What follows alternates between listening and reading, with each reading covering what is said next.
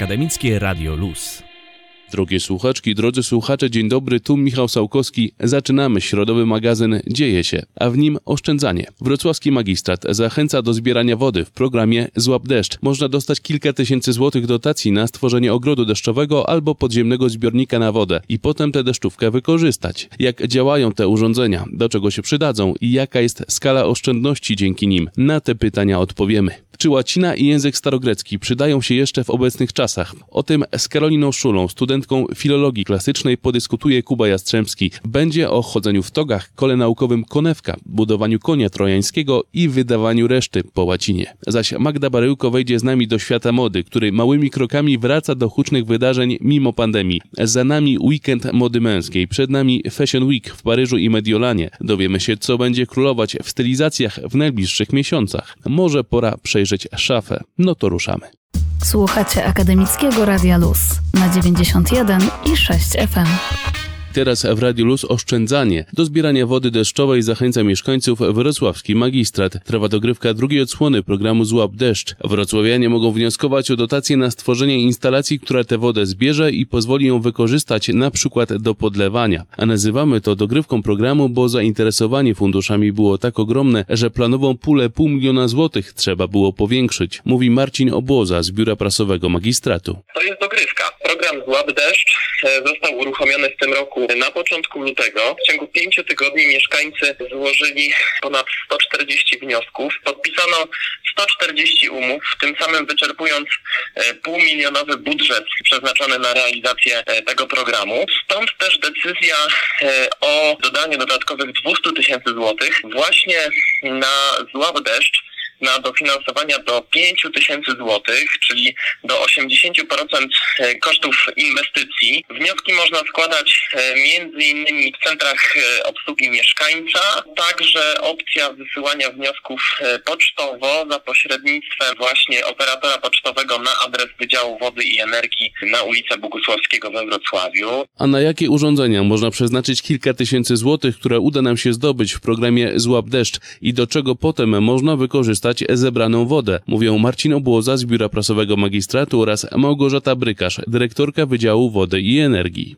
Może być między innymi e, ogród deszczowy, podziemny lub naziemny zbiornik na deszczówkę, e, albo mulda chłonna. Tak ważne i istotne jest, aby zatrzymywać wodę, która, mówiąc kolokwialnie, spada nam z nieba i jest za darmo. Wodę deszczową możemy wykorzystać przede wszystkim do podlewania zieleni. Możemy zmywać wodą deszczową podjazdy, schody. Zastosowania jest dużo, natomiast na pewno wykorzystując wodę deszczową oszczędzamy wodę pitną, której nam cały cały czas brakuje przez nasze upalne lata i obniżający się poziom wód gruntowych. Aura rzeczywiście nas nie rozpieszcza w kontekście wody. Zimy są praktycznie bez opadów śniegu, lato z niewystarczającą ilością deszczu, więc zbieranie deszczówki to słuszny krok. Wystarczy wspomnieć, iż specjaliści zakładają, że w czasie 10-minutowego deszczu z dachu o powierzchni 120 m2 można zebrać nawet 180 litrów wody. Radio Luz Włącz się na 91 i 6 FM oraz na 916.fm. W Akademickim Radiu Luz włączamy się dzisiaj naukowo i pogadamy sobie o studiach, tych nietypowych studiach we Wrocławiu. Jest ze mną Karolina Szula. Cześć Karolina. Witam, dzień dobry. Studentka filologii klasycznej na Uniwersytecie Wrocławskim. Co tu dużo mówić? Od razu brzmi to nietypowo, więc spróbujemy dzisiaj wyjaśnić, co to jest przede wszystkim filologia klasyczna i dlaczego można i też dlaczego warto ją studiować. Zacznę od takiego sztampowego pytania, po prostu dlaczego? Dlaczego filologia klasyczna? Liceum, w związku z tym, że byłam na dość niewiążącym się z obecnymi moimi studiami profilu, jakim jest biolchem, miałam styczność z łaciną w medycynie. I tak się zaczęła moja miłość do tego języka. Tak powiedzmy, że od takiego chwilowego zainteresowania, aż po przez przejście przez olimpiadę i maturę, miłość się rozwijała, aż w końcu stwierdziłam, że chcę to kontynuować i poszerzać swoją wiedzę i umiejętności w tym języku. I stwierdziłam, że filologia klasyczna to będzie dobry pomysł. W związku z tym, że nie byłam jako takim ścisłowcem stricte, ale też jakoś taki pierwiastek humanizmu w sobie miałam, więc stwierdziłam, że jak najbardziej mogłabym tam pójść i zobaczyć właśnie, co to jest. Szłam, powiedzmy, nie wiedząc za bardzo, na co się pisze, jak to będzie wyglądało i dopiero potem po pierwszych wykładach zrozumiałam, co to tak naprawdę ta filologia klasyczna jest i jakie to, jaka to może być fajna zabawa. I my dzisiaj również dajmy się miło zaskoczyć, więc po kolei wyjaśniamy. Filologia klasyczna. Filologia, wiadomo, klasyczna. Zacznijmy od tego. Tutaj nazwa może być zwodnicza nieco. Niektórzy mylą filologię klasyczną z filologią polską. Nie do końca oczywiście tak jest. My również czytamy dużo książek i dużo językiem się zajmujemy, ale zajmujemy się tymi tak zwanymi klasykami, czyli literaturą starożytną. W związku z czym to się kryje tak pod tą nazwą. Oczywiście ona ma dosyć głębszą historię, ale zajmujemy się tym, co przede wszystkim starożytne, między innymi literaturą i językiem. I nasze studia właśnie opierają się na tym, że przede wszystkim uczymy się dwóch języków takich głównych, jakim jest łacina i starogrecki. Okej, okay. uczymy się języków starożytnych, ale mamy XXI wiek i pytanie, czy to jest wciąż potrzebne? Takie pytanie pada zawsze. po co nam w ogóle te studia są? Pytają studenci, czy osoby niezwiązane? Osoby niezwiązane, powiedzmy, bo studenci dobrze wiedzą, po co tutaj są właściwie. To są pasjonaci, którzy po prostu bardzo interesują się starożytnością, po prostu językami. No to znajomość tej łaciny czy starogreki, no tutaj przede wszystkim łaciny daje nam taką furtkę, możliwość o wiele łatwiejszego poznawania języków nowożytnych.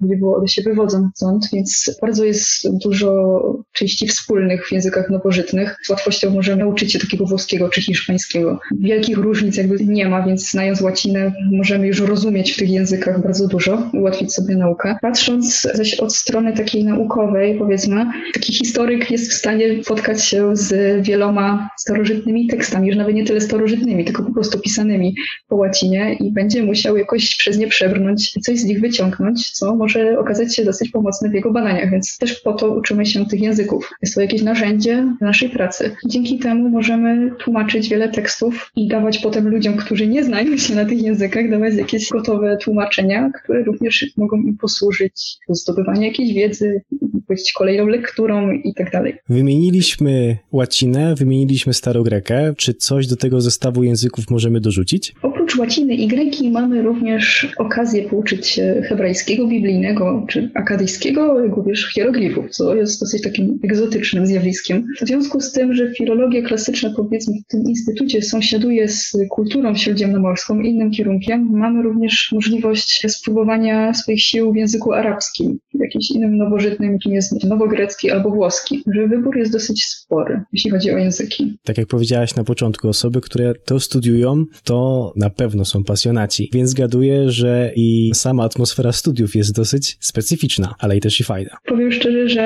jest u nas dość kameralnie, ze względu na ilość osób na tym kierunku, która jest dosyć malutka. Ze 20 się naliczy na takiej samej filologii klasycznej. Czasem bywa tak, że studenci mają zajęcia indywidualne, owszem, zdarza się tak. Ja mam przyjemność uczestniczyć w takich zajęciach, ale nie ma co się tak tym zdrażać, bo przez to, że jest tak kameralnie, wszędzie jakby znajdziemy pomoc u wykładowców, którzy są znakomici, powiedziałabym, naprawdę zawsze służą pomocą i mają takie indywidualne podejście do studenta, w związku z tym, że jest nas na tyle mało, że mogą to ogarnąć. I w tym momencie, w związku z tym, że jest nas tak mało i każdy ma indywidualne dojście do wykładowcy, każdy może rozwijać się jak najlepiej w takim kierunku, który mu się podoba. W związku z tym, że wszyscy są pasjonatami, się interesują mniej więcej tym samym, no to człowiek nie czuje się taki odosobniony w tym i może się jakoś odnaleźć. Jesteśmy bandą dziwaków, to fakt, ale dobrze się czujemy w naszym środowisku. To jest najważniejsze. To jest bardzo podstawowa rzecz i faktycznie możemy zwrócić uwagę na to, że całkowicie inaczej studiuje się, kiedy ma się na roku 400 osób, a Dokładnie. kiedy się studiuje w kameralnym gronie 20 wybrańców tak naprawdę. Czy łacina może być tylko językiem martwym, czy również możemy ją w jakiś sposób zastosować do współczesnego języka? Przede wszystkim łacina kojarzy nam się z słownikami i tabelkami i kuciem końcówek na pamięć, słówek i płaczem i zgrzytaniem zębów na dzień przed jakimś egzaminem. A czy tak faktycznie jest? No właśnie nie do końca i na filologii klasycznej we Wrocławiu można się przekonać, że łacina niekoniecznie tak wygląda i my również jako studenci staramy się innym przekazywać tę wieść, że można inaczej, można bezboleśnie i staramy się dużo mówić o łacinie. Mamy właśnie koło naukowe, które prowadzi szereg warsztatów polegających właśnie na tym, że łaciny uczymy jak języka nowożytnego, czyli staramy się po łacinie mówić. Oprócz warsztatów uczymy również na międzynarodowej scholi, która akurat w Poznaniu się odbywa, ale nauczycielami są właśnie studenci z Wrocławia, która w całości jest prowadzona w języku łacińskim i tam na co dzień się tak porozumiewamy między sobą nie tylko na zajęciach, ale również w restauracjach czy gdziekolwiek, gdzie chodzimy. W tym momencie łacina jest dla nas językiem takim użytkowym i staramy się jej właśnie używać jak języka nowożytnego, więc można inaczej. Można mówić po łacinie. Ale to rozumiem, że jesteś w stanie zrobić zakupy w markecie i powiedzieć reszty nie trzeba po łacinie? Myślę, że pani ekspedientka byłaby w lekkim szoku. Zecane latine possum loqui tecum, et tu quoque potesum wiedicere i tak dalej, i tak dalej. Czy to było tłumaczenie? Powiedziałam ci, że jak najbardziej mogę porozumiewać się po łacinie z tobą i ty też możesz mi coś po łacinie powiedzieć troszeczkę. Wspomniałaś o porozumiewaniu się po łacinie w waszej społeczności i na przykład, nie wiem, gdzieś idziecie, nie jest to dziwne dla innych ludzi na przykład w barze? Jest to z pewnością zjawiskowe, powiedziałabym. Jak najbardziej bardzo dużo osób wtedy w naszym kierunku spogląda, a jest wielu takich, którzy podchodzą, dopytują się o co chodzi i są zainteresowani tym, powiedzmy, że są miło zaskoczeni, że kurczę, że to jest na tyle dziwne, że aż fajne, więc nie spotkałam się jeszcze z negatywną reakcją. A da się jakieś takie nowoczesne słowo, czy da się powiedzieć Facebook? Prosto po Biblium. To znaczy twarzoksiążka? Tak, dosłownie, to jest dosłownie. Także jak najbardziej da się, to jest taka ewolucja trochę łaciny, mamy XXI wiek, nie wszystko e, jesteśmy w stanie oddać tymi starożytnymi słowami, w związku z czym tworzą się nowe, typu komputatorium i tak dalej. Staramy się ten język dopasować do tego, co nas otacza, żebyśmy się mogli w jakiś sposób porozumiewać tak na co dzień. Wspomniałaś o kole naukowym. Koło naukowe filologów klasycznych Nasiterna. Czy ja dobrze wymawiam? Jak najbardziej. Nasiterna, czyli konewka po łacinie. Konewka. Dosyć nieoczywista nazwa, prawda? To, to się wzięło od skrótu. To jest taki krypto-krypto żarcik nasz. Ponieważ koło naukowe filologów klasycznych w skrócie to KNFK, no to tak, no upartego konewka, taki przebłysk tej konewki się pojawia jaka wizja. Brzmi na taki suchy żarcik i to nawet po łacinie. Jak najbardziej, ale możemy też powiedzieć, że staramy się podlewać ten ogród filologów i starać się, żeby kwitł pięknie. Ale co się robi na kołach naukowych na filologii klasycznej? Oprócz chodzenia w togach czy hitonach, bo mamy takie zwyczaje, oprócz budowania konia trojańskiego na juwenalia, ale przesuniemy to na następny rok, no to mamy jeszcze chór, na którym śpiewamy po łacinie i po starogrecku, no bo jak żeby inaczej. Mamy w planach stworzenie teatru, ale nadal mamy trochę mało ludzi, więc zbieramy chętnych z zewnątrz, żeby do nas przyszli i dołączyli się do naszych szalonych planów. Oprócz tego zajmujemy się grupowym tłumaczeniem tekstów, bardzo różnych, bardzo śmiesznych. Ostatnio tłumaczyliśmy tekst pana Indiko Pleustesa podróży do Indii i tam jakieś opisy, jak pije żyrafa, o jednorożcach, jakieś takie teksty śmieszne staramy się tłumaczyć. Potem kolejnym krokiem będzie wydanie tego, więc w ten sposób również sobie działamy. Oprócz tego nawiązaliśmy współpracę z Muzeum tutaj Wrocławskim Archeologicznym, gdzie prowadzimy warsztaty dla dzieci z łaciny na różnych festiwalach, które to muzeum organizuje. No i również dajemy zaproszenia od szkół, żeby robić takie lekcje pokazowe. Czego można nauczyć dzieci po łacinie? Ojej, takich podstawowych rzeczy, choćby nawet jak się nazywasz, jak twój tata ma na imię, czy masz psa. Jak uczymy y, języka nowożytnego, tak samo po łacinie jesteśmy w stanie takie małe dzieciaczki uczyć. To jak zapytać, jak się nazywasz? Codes tibi nomen. Co powinienem odpowiedzieć? Mihi nomen est Jakub. Jakbyś spotkał jakiegoś zagubionego Rzymianina błąkającego się po Wrocławiu, to już chociaż wiesz, jak się przedstawić. A ty spotkałaś kiedyś? Jeszcze mi się nie zdarzyło. Myślę, że kiedyś mi się uda. Mam świadomość, że kolejne sztampowe pytanie teraz padnie, tak samo jak na początku zapytałem cię dlaczego, to teraz niestety, albo istety, zapytam co dalej, co można robić jako absolwent filologii klasycznej. Można pracować z książkami, bo to przede wszystkim studia filologiczne, można uczyć innych ludzi łaciny, można iść dalej, jeśli chodzi o studia i mając już zdobytą wiedzę na filologii klasycznej, iść na przykład na historię, czy historię sztuki, czy na jakąś inną filologię i teraz już mamy taką bazę zrobioną z podstawowych informacji i możemy to poszerzyć w jakiś sposób. Można się zająć jakąś edycją tekstów, można tłumaczyć i potem to wszystko wydawać jak najbardziej. Można działać naukowo, powiedzmy, że bawić się w takiego odkrywcę, tłumaczyć te teksty, badać, można znaleźć coś nowego, przyczynić się do poszerzenia wiedzy w różnych dziedzinach nauki. Nawet tych takich słowo ścisłych. I tym akcentem lądujemy z naszą rozmową o nietypowych kierunkach studiów we Wrocławiu. Ze mną w Akademickim Radiu Luz była Karolina Szula. Bardzo Ci, Karolina, dziękuję za tą rozmowę. Również dziękuję. A jak podziękować po łacinie? Jak wszystkim na przykład gratias vobis ago. I takie podziękowania od Karoliny. Akademickie Radio Luz.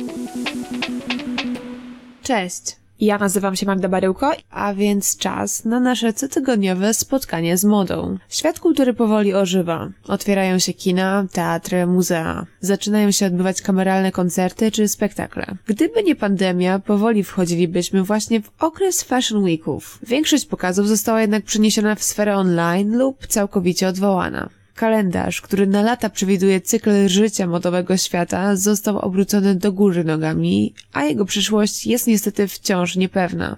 Wiele kolekcji zostaje ograniczonych do kilku projektów, skromnego lookbooku czy nawet animacji. Powoli jednak, małymi, malutkimi kroczkami zaczynają się kształtować jakieś konkrety.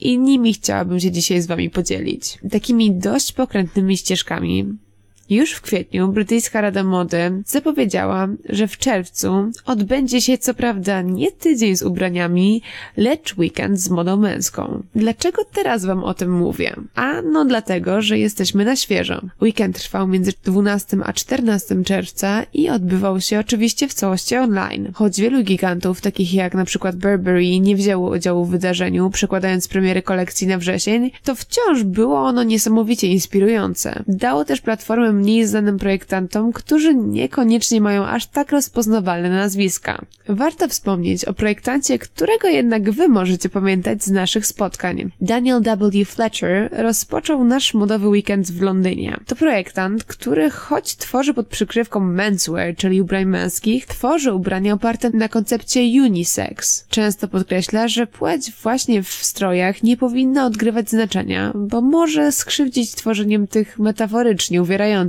metek. Kolekcja, a w zasadzie lookbook, jest treściwa, choć krótka. To 12 stylizacji, które łączy niesamowicie odczuwalna i wszechobecna brytyjskość Fletchera. Znajdziemy tam płaszcze, ręcznie malowane kombinezony czy zestawy, dzięki którym menswear Fletchera jest nie do podrobienia. A skąd możecie kojarzyć tę postać poza naszymi spotkaniami? To właśnie ten Daniel, który skradł serca wielu osób w programie Next in Fashion. Przed nami jednak szykuje się o wiele więcej nowych rozwiązań choć w trochę odwrotnej kolejności niż zazwyczaj, kolejny miesiąc modowy przed nami. Pierwszy paryski Fashion Week mody Haute Couture online odbędzie się między 6 a 8 lipca, więc nie jest to do końca tydzień i rozpocznie on w zasadzie maraton podobnych do siebie wydarzeń. Do Londynu dołącza właśnie Paryż. Po Paryżu pewnym przystankiem będzie Mediolan. Choć granice powoli się otwierają i będziemy mogli podróżować, tutaj nie będziemy musieli ruszyć się sprzed komputera, by móc zobaczyć krawiectwo na światowym poziomie. Podczas Milan Fashion Week premierę swoich kolekcji zapowiedziało Gucci. Będziemy mogli zobaczyć tam zarówno damską, jak i męską kolekcję. W sierpniu udamy się także na chwilę do Danii na Copenhagen Fashion Week. Wydaje mi się, że jest więc na co oczekiwać. Choć złośliwi mogą powiedzieć, że nie wiemy jeszcze zbyt wiele na ten temat, posunięcia zarówno ze strony brytyjskiej, jak i francuskiej Rady Mody rodzą ogromne nadzieje. Choć wielu twórców zdecydowało się na opóźnienie premier swoich kolekcji, to wciąż ci, którzy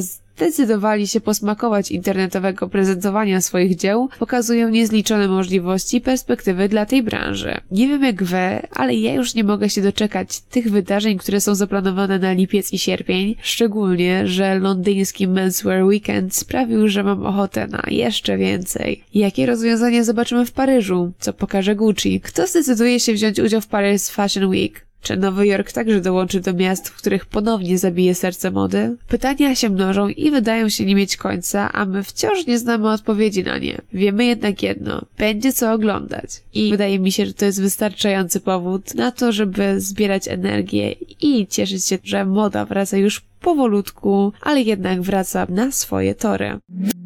Akademickie Radio Luz.